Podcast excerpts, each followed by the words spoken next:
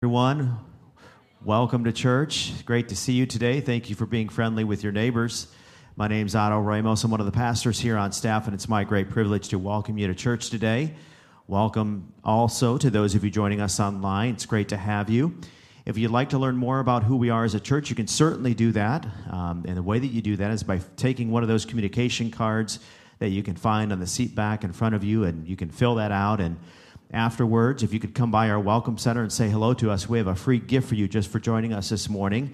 For those of you joining us online, if you could go to our website at vlchurch.com, click on the banner that says, Are you new here? Fill out the form. That'll come straight to me, and I will communicate with you sometime this week. But indeed, thank you for joining us as well. I do have a few announcements and reminders that I'd like to share with you uh, this morning. The first of which is the fact that we have our Pursue Night that's coming up this Friday. It's a worship night. We have these probably once every three or four months. And we invite you to bring you and your family. It's going to be a great night of worship and pursuing God, spending some time in prayer together, and being very intentional about all of those things. And so it's going to start this Friday night at 7 p.m. And then afterwards, we're going to have some family fun together. We're going to have some food. We're going to have some pizza. We're going to play some games. And it's going to be a great evening. And so we hope that you'll join us this Friday night at 7 p.m. for Pursue Night. Uh, next, I want to make mention of the fact that we do have life groups that are ongoing, and uh, a few are going to be starting up in the next few weeks as well. And so, please, if you haven't joined one, you can do that by scanning the QR code that is on your key tag that you received a couple of weeks ago.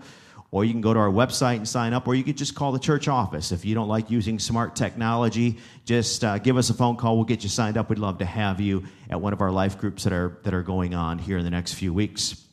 That's all I have this, this morning in the way of announcements. If you've come to worship the Lord with your tithes and offerings, you likely know what to do and how to do it. Uh, you can go online to do that at vlchurch.com backslash give, or you can give via text, or you can give as you exit the sanctuary this morning. But indeed, thank you for worshiping the Lord Jesus with your tithes and offerings today. Can I ask you to stand this morning, and as you do so, let's bow for a word of prayer together. Father God, what a privilege to come into this place to worship you. You came into this world to meet us where we are, to take us where you wanted us to be. And that is one reason among so many others that we've come to worship you now. It's in Jesus' name we pray. Amen. Amen. Let's worship.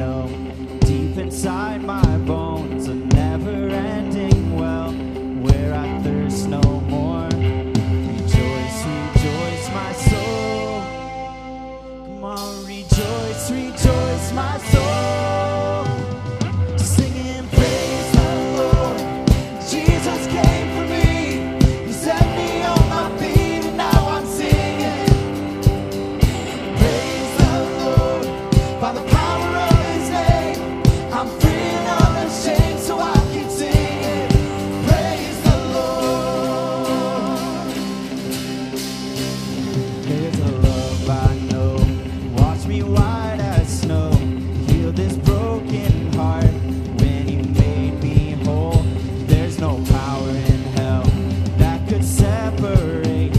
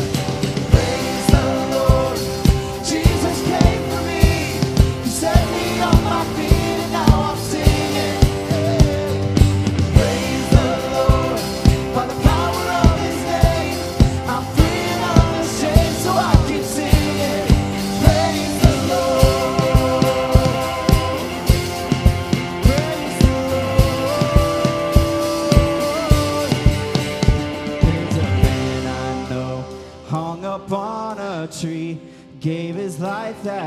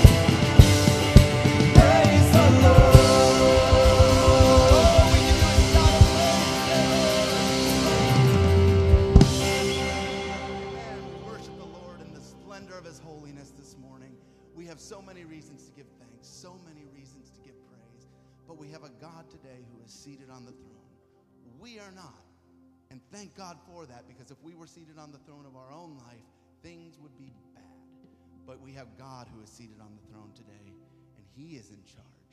This morning, He is crowned with justice, truth, mercy, and love. And I thank God for that this morning because those are things I need in my life. I need Him to be in charge. I need His set apartness and His holiness to be the path by which I lead my life. And so this morning, I thank Him for His holiness.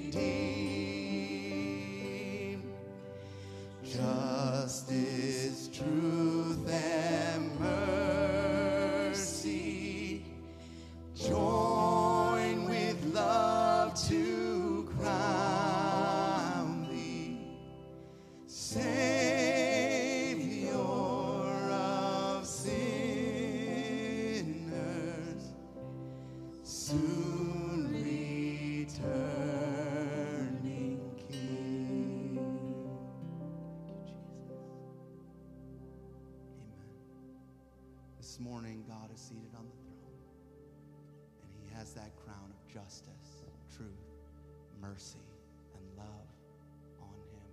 He is the boss, He is in charge. Yet He sent His Son Jesus so that we could be reunited with the boss, the one who is in charge. And this morning, there's many responses we can have to that. But one of the best responses we can have is a spirit of surrender. And that comes in many different forms. It can come from lifted hands, it can come from bent knees, or it can come from bowed hearts. But the best response is a spirit of surrender to the Lord. You said, Well, I surrendered to the Lord long ago. No, surrender happens daily to tell Him He's in charge daily, that He sits on the throne of our life. That happens daily. So, my encouragement this morning is not for the person who's been a Christian for one week, although it is, but it's for the pastor sitting in the front row. It's for the elders sitting throughout the room. It's for the worship team on the platform. It's for the Christian who's been a Christian for 70 years and the one who's been a Christian for one week. This morning, I encourage you, youth, and you, children, to allow yourself to be surrendered to the Lord, to allow yourself surrendered to the one who is crowned with justice, truth, mercy, and love. Let's lay our crowns at his feet this morning and give him the honor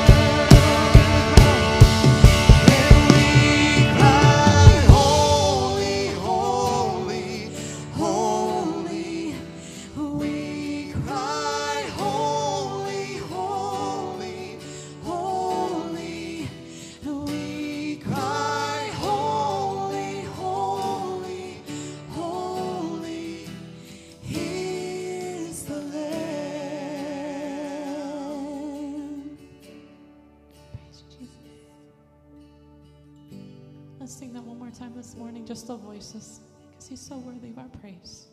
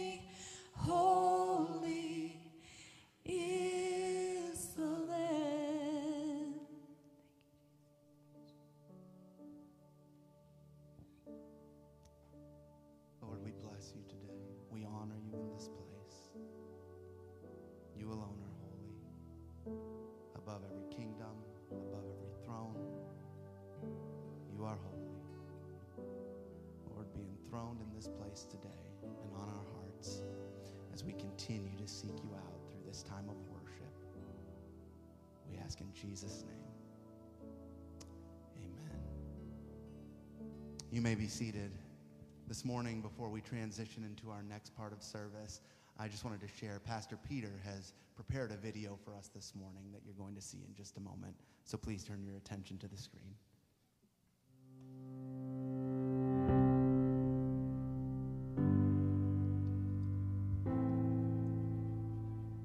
Engage trains students for a life of kingdom work through its international trips.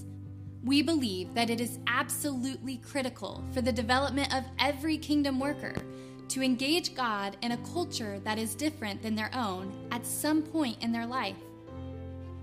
The training on these trips includes seven missional principles, which allow the students to understand how to engage as kingdom workers both at home and abroad.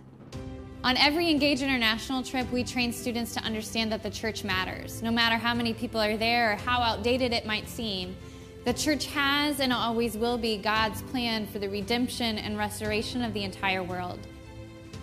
Observation before interpretation carries with it the idea that instead of coming in with your own assumptions that people act and think just like you do, you begin to ask why and allow people to tell their own story. Cultures are beautiful and broken. This means that a culture cannot only be defined by its worst moments or even by just its best moments. Every culture has beautiful parts and broken parts. Do things with, not for people means coming into a missions situation and not saying this is what we're going to do and how we're going to do it because I know best. Instead, it means coming alongside people who are already doing God's work. We teach that missions is a lifestyle, which means missions isn't just about the trip you're going on or the service project that you're participating in. Missions is an everyday, every moment kind of living. Poverty is everywhere carries with it the idea that on some level, we are all poor. And while we might not be poor in the same way, in some ways we're rich and other ways we're poor, we can help each other in a mutual beneficial way that I can give to you where you are lacking and you can give to me where I am lacking. We train students with the principle that God is already working, meaning He's already present wherever you're going and wherever you are. So it's our job to partner with Him in the work that He's doing so that He gets glorified. Engage, training for a life of kingdom work.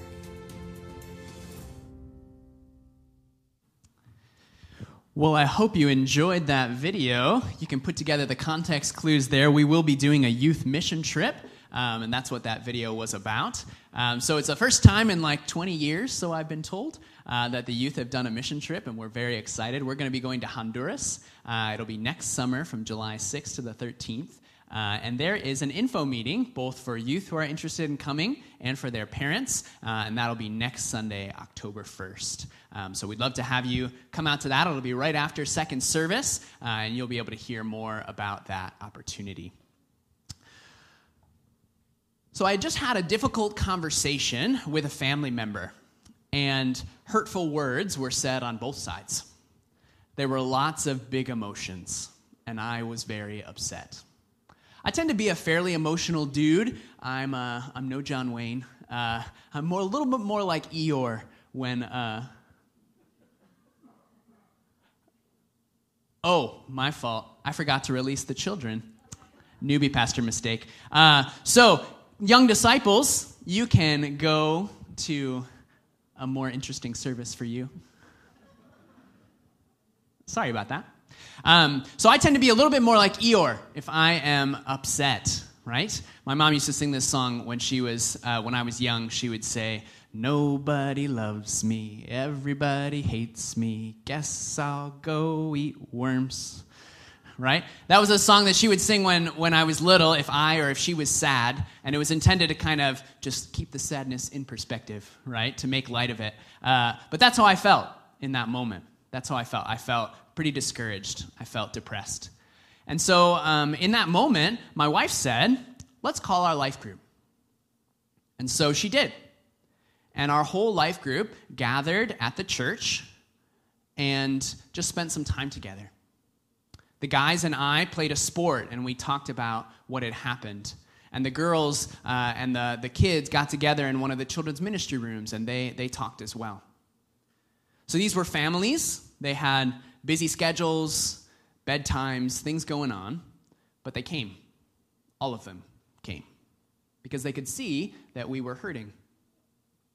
Nothing had changed about the family situation when I left that day, but we felt lighter. Another quick story about my life group. Uh, when it was my first Sunday here and I was getting commissioned as a pastor, they knew that it was a pretty big deal for me, uh, that I'd been working toward that for almost a decade. Uh, and so they were here in the service to show their support. If you're from a Christian background, you may have heard the word fellowship, and you might think of like potluck dinners with mysterious crockpot concoctions or if you have a Baptist background, you might think of the fellowship hall where people hang out after church and eat grapes, right?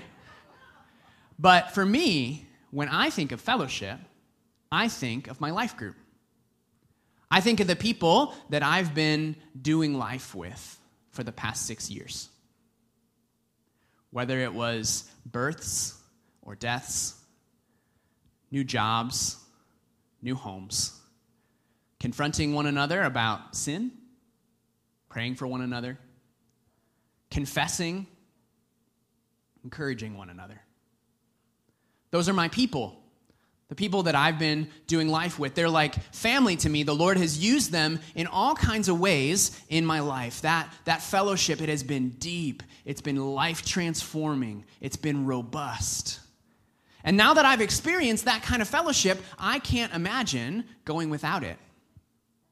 I can't imagine choosing to just not have that. It's become an essential part of how I follow Jesus. I think you'll see as we look at our passage today that what the early church, what Jesus, what the disciples had in mind when they thought of fellowship was so much more than occasional Sunday morning attendance, was so much more than sometimes going to a potluck. And that if we settle for less, if we settle for less than what uh, Scripture teaches us that fellowship is, we miss out on one of the richest gifts that the Christian life has to give to us. So we're going to look at Acts 2, verses 42 to 47 today. And in this passage, the church has just started being the church. They've just started to gather together right? So Jesus has, has died and has gone up to heaven. The disciples get together at his instruction in Jerusalem, and the Holy Spirit comes and fills them. And Peter, the disciple, gets up and he gives a sermon. And then we're told that 3,000 people in one day come to faith. So the church was 120 people. After that sermon, it was 3,120. They had 3,000 people to disciple. How would they do that? How would they assume that this is the default way? This is the, uh, this is the, the definite way we're going to do church, just like Jesus taught us to do church. How would they do it? So we'll see here in Acts 2, verse 42. They devoted themselves to the apostles' teaching and the fellowship, to the breaking of bread and prayers. and awe came upon every soul, and many wonders and signs were being done through the apostles. And all who believed were together and had all things in common, and they were selling their possessions and belongings and distributing the proceeds to all, as any had need. So, what if I came up to here today and I said, I have a special announcement for you? We want to invite you to sell your house and your car and some of your other major possessions to, to provide for some financial needs in our community. What if I said, we're going to put you in a group, we're going to try and make it so you don't know anyone in that group and you have nothing in common with any of them, and then we're going to tell you to meet with them all the time? Right? Some of you are like, I'm going to find a new church. That's what I'm going to do. Well, before you start heading toward the exits or calling me a communist, it was not communism, it was voluntary giving. But before you do either of those things, before you do either of those things, I want to assure you that's not a real announcement. But I do think it's instructive for us to look at what it meant for them to do fellowship. What did it look like? Well, in verses 42 and 43, there's nothing shocking. It says that they, uh, they focused on passing on the teaching of Jesus, right? They were devoted to the apostles' teaching that had been passed on to them by Jesus, that they prayed together. It also says that they practiced the breaking of bread, and that refers to communion. So, if you don't have a, a, Christian background, communion is a ritual that we do. We did it last week here in our church. Communion is a ritual where we eat a little piece of bread, we drink a little bit of juice, and it's a way of remembering what Jesus did for us, that he died on the cross for our sins. And so, when it says the breaking of bread, it's talking about a very specific uh, time where you're consuming something. And so, it's saying they practice communion. So, teaching of Jesus, the breaking of bread, they pray together. Verse 43 says that miracles happened, but even that, that's not very shocking because Jesus did miracles all the time, and these were his disciples leading this church. No, the shocking part comes in verses 44 and 45. That's where it says that they were together, they had everything in common, and they sold things and gave. Two shocking things here. First, they were extremely generous. Extremely generous, right? We find out later that when, it, when he's talking about they sold things, he means they sold land, right? So Barnabas owns some land and he sold that. I looked up what would it cost to buy a piece of land right now in Stowe. It's anywhere from $70,000 to $300,000. He just up and sold that and said, Here, I don't care what you do with it. Give it to whoever has need. That's quite a generous gift, right? F.F. F. Bruce, the Bible scholar, he says it this way. He says, Members regarded their private estates as being at the community's disposal. Why? Well, I think it was a response to the radical generosity of Jesus. Right? It was expensive for Jesus to come down from being beside God the Father and live a human life. It was expensive for him to spend 33 years here giving us an example and, and teaching us about God's truth. It was expensive for him to go to the cross. And so, in response to the generosity of Jesus, for the early church, it was only natural to be generous with their financial resources to meet the needs of others in the community. Not only that, but Jesus and the disciples had shared a common purse, right? They had pooled their resources. Whoever had a need, they would share that common uh, source of money. And so the disciples were just living out the example that Jesus had given them that we're generous, that we share, that we provide for each other. So the first bit that was shocking was their financial generosity. The second bit that was shocking has to do with where it says that they were together and they had everything in common. So, uh, this is shocking because if you look at the Pentecost crowd, they were from all over. Okay, this crowd that just became believers that we're talking about, they were from all over because Pentecost was a holiday. And so it drew people from all over the world. And so if you look at the beginning of Acts 2, you've got uh, Jews, Gentiles, Egyptians, Parthians, Libyans, Arabs, Cretans, Romans, people who would very recently probably have fought wars against each other. And now they get exposed to the gospel, they get exposed to the Holy Spirit, and all of a sudden, they have everything in common. All of a sudden, they were together. You also had other kinds of diversity there. You had socioeconomic diversity, right? You had people who had the ability to just sell off some land that would be upper class. And then you had people who uh, were from the lower class, who had urgent financial needs, right? Maybe because they'd been ostracized for their Christian faith. So you have people from all over the world, you have people from all different socioeconomic statuses, and they were together, and they had everything in common. They go from strangers to those who are together. How does that happen? You may have heard the expression that the ground is level at the foot of the cross. If you haven't heard it, the basic idea of the expression is that everybody comes to Jesus needing the same amount of salvation, needing the same amount of grace, needing the same amount of forgiveness. It doesn't matter how wealthy you were growing up, it doesn't matter what country you're from. We all need Jesus. And so there's a leveling that happens because of the gospel.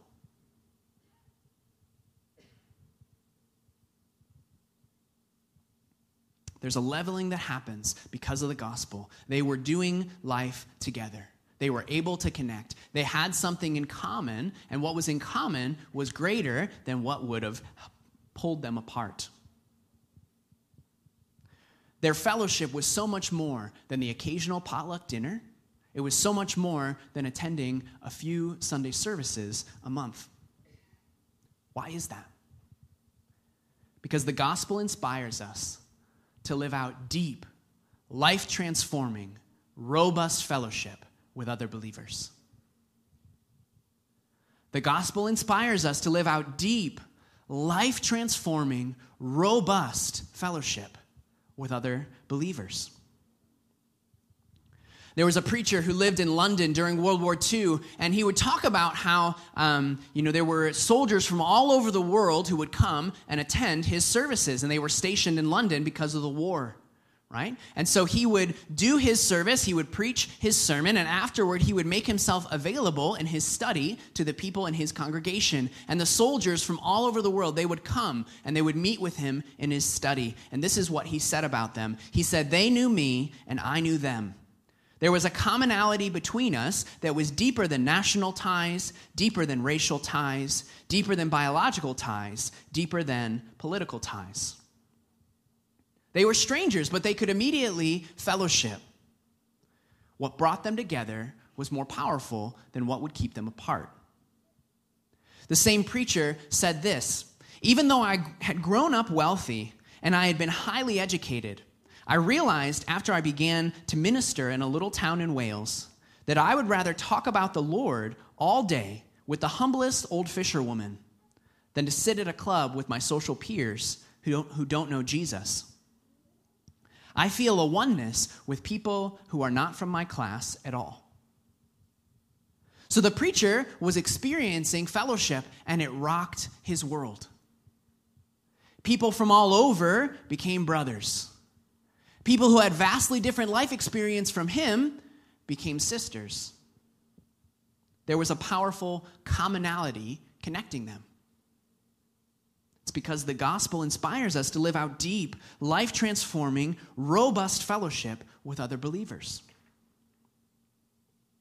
So we've established that, that the gospel inspired a kind of fellowship that was financially uh, uh, generous, right? And, and it, it inspired a kind of fellowship that was relationally inclusive. Now let's go on to verses 46 and 47 and see what else we can find out about their fellowship.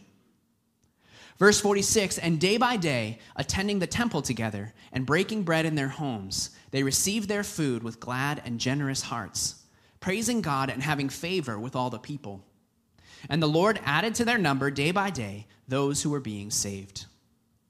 So, going with my uh, theme from earlier, what's shocking about these verses? Well, it says day by day, which means every day. Repeat after me every day. In the temple and in the homes, every day. Who's got time for that? How'd they take their kids to soccer practice? When did they watch the Browns? When do they watch YouTube videos or, or TV shows or get groceries? Who has time to be in large group gathering at the temple and in the homes every stinking day? These people did. Well, the example that Jesus had given his disciples was that they lived together 24 7 for three years. And so the disciples assumed, well, if we're going to do fellowship, if we're going to disciple a bunch of 3,000 new believers, we need to be together a lot. That's just their default assumption. That's what fellowship looks like. We're together a lot, we're together very regularly. Tim Keller says this he says they couldn't get enough of each other. Regular life was seen as an interruption. Regular life was seen as an interruption because fellowship was more important. Lest you think that they were insular, right? Pastor Matt mentioned that last week that we don't want our fellowship to be insular, to just be focused on each other right? Look at verse 47. And the Lord added to their number every day. So they're meeting together every day, and yet at the same time, there is shining their light that is also happening. And the Lord is adding to their number. That's the result of them gathering that often. What else can we find out from this passage? Well, verse 47 says they praised God together. They were Godwardly focused. So they're not just getting together and like playing Monopoly they're not just getting together and like, you know, finding out about each other's backstory and talking about random things, right? Just they're like totally focused on each other. No, they were Godwardly focused. They were praising God together. And that's a description of what fellowship can and should be helping each other praise God, helping each other remember the gospel, helping each other reorient our lives to make sense in light of praising God, to make sense in light of what God has done for us. They were helping each other praise God. You know, it's a lot easier to forgive when we're focused on praising God. It's a lot easier to get over that awkward hump and share our faith when we're focused on praising God. It's easier to be there for someone who's suffering and to assure them that our God is big and our God is working and our God cares about them if we are focused on praising God. And so they get together and they help each other. Praise God. They help each other remember the gospel. Now, for this to work, you can't just do that a couple times a month.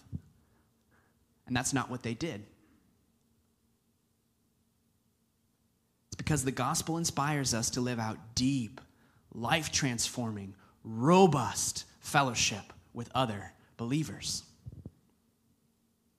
Church, Jesus called us to something right before he left he gave one summary statement. Okay just in case you you know need a review before the quiz this is what i want you to know. Make disciples. Not come to church a couple times a month. That's what research says most folks are doing these days in the us no that's not what he said. He didn't say come to church sometimes. No he said make disciples and I believe when he said that, he had in mind the way he made disciples, which was through robust fellowship. He called us to make disciples the same way he made them by engaging in fellowship that was financially generous, relationally inclusive, time intensive, praise focused. I could say more about what this fellowship looked like. The point is, it was robust, it was all inclusive. It was way more than occasional Sunday morning attendance. And it's not a coincidence that the way Jesus uh, trained his disciples and the way the disciples set up the early church look very similar. And they involve a definition of fellowship that doesn't always line up with what we think of when we think of fellowship. The gospel inspires us to live out deep, life transforming, robust fellowship. So here's my question for you Do you have early church style fellowship in your life? Are you pursuing early church style fellowship in your life?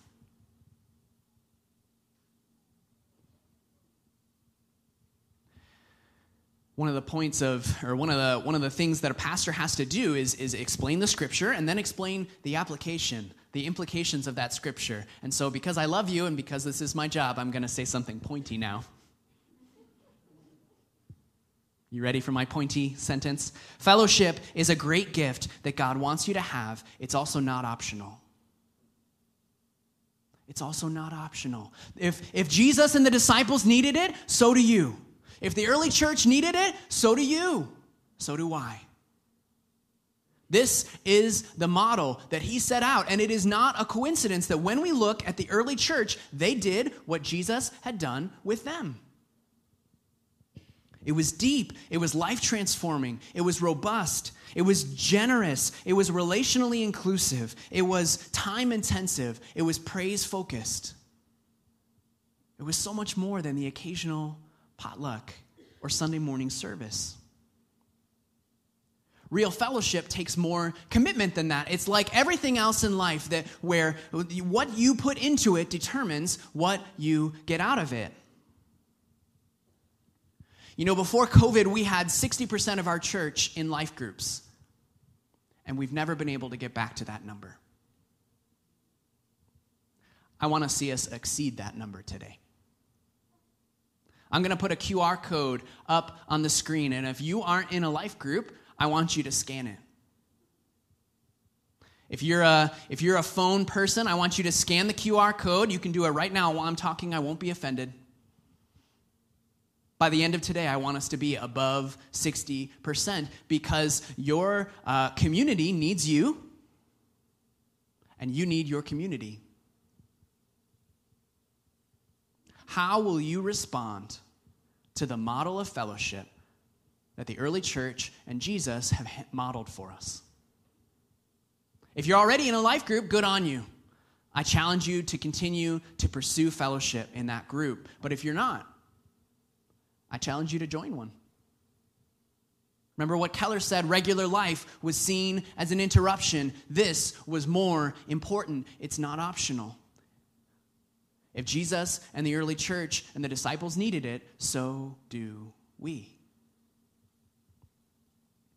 I recognize that life groups aren't a perfect way to pursue that kind of fellowship, but they are a way. They are the best tool that we have to try and pursue that kind of fellowship. Charles Spurgeon used to tell a story. He said, I got up and I, and I gave an evangelistic sermon. And after that sermon, uh, a woman came up to me and she said, I don't like the way that you share the gospel. To which he responded, When was the last time that you shared the gospel? And she said, I haven't. And he said, I submit to you that my way of sharing the gospel is better than yours. Doing something is better than doing nothing. Life groups are something. They're something. It's a step in the right direction. So if you're not in one, I challenge you today, by the end of today, to join one if you're a phone person. If you're not a phone person, you can call our office and they'll help you. First thing on Monday morning. Fellowship is not optional. There's a reason why this was included in Scripture. It's supposed to be instructive for us. And in fact, there are several passages in the book of Acts that reiterate the same themes that this passage reiterates that fellowship was meant to be deep, life transforming, robust. So, how will you respond to the example of fellowship that Jesus and the early church handed down to us? I believe if you'll uh, take the step to invest in that kind of fellowship, the benefits will outweigh the costs. Because the gospel inspires us to live out deep, life transforming, robust fellowship with other believers. I invite you to take a step of faith and join a life group if you're not in one. Do that today. Let's pray.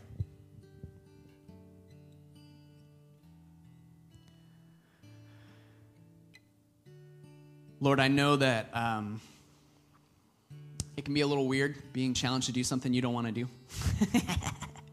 I know that uh, we're all busy. I also know that our community needs us to be givers, contributors to the fellowship of Victory Life Church. I know that we need to be part of that fellowship. And so, Lord, as we consider what we need to do to obey your word, I pray that you would give us courage. Pray that you would give us conviction. Pray that we would respond to the example that you gave us. And that the results, the people are being added to the church every day, would apply in our case as well. It's in your name that we pray. Amen. Well, we would love to have you come back and join us next week as we continue to explore this topic of doing life together. Uh, but for now, have a great day. God bless.